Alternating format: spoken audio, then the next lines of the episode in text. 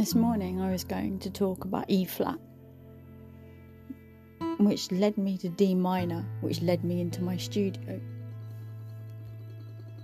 And it made me think about the idea of being choiceless, or that you believe that you are, and you vigilantly sit by your fire, the fire you built in a frenzy of fierce and manic rage. These weeks, these years of building have been so imbalanced, so suppressive and oppressive at the same time, and severe. There were nights spent entrenched in frenzied creativity, whirling destruction, and raging as I built, and I built, and I built, home after home after home. There were nights when I could barely move, paralysed by the pain of powerlessness, fearful of the enemies that were in my head were far worse than the ones in reality. It is a breathless wildfire, and I feel helpless to control it and powerless to protect anyone from it. And these last weeks of hyper-awareness, psychic vampires, and those who in their own deluded vision want you to fail, has weighed on me like a 1,000-ton shadow. I can't actually take it anymore. It's exhausting, an exhausting vigilance which permeates every day.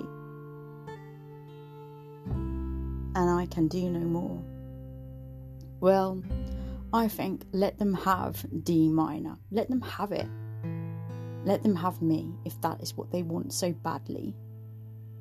I can fight no more. For my work is done.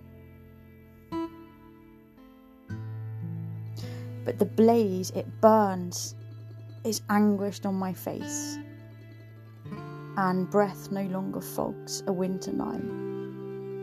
And you must move, that's what they say. You must move, move on, find another build, find another home. But I built this fire, and it is hysterical. This hysteric mania, unbridled, maternal inspiration.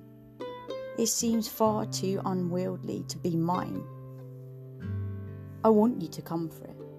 I want these dark ones who lurk in the shadows and poke at the paranoia, lusting for sacred energy, and craving that which I can no longer give you. I'm tired, and you can have the fire willingly. I move, and I bury my face into the shadows. It distracts me. A rising anxiety, so fierce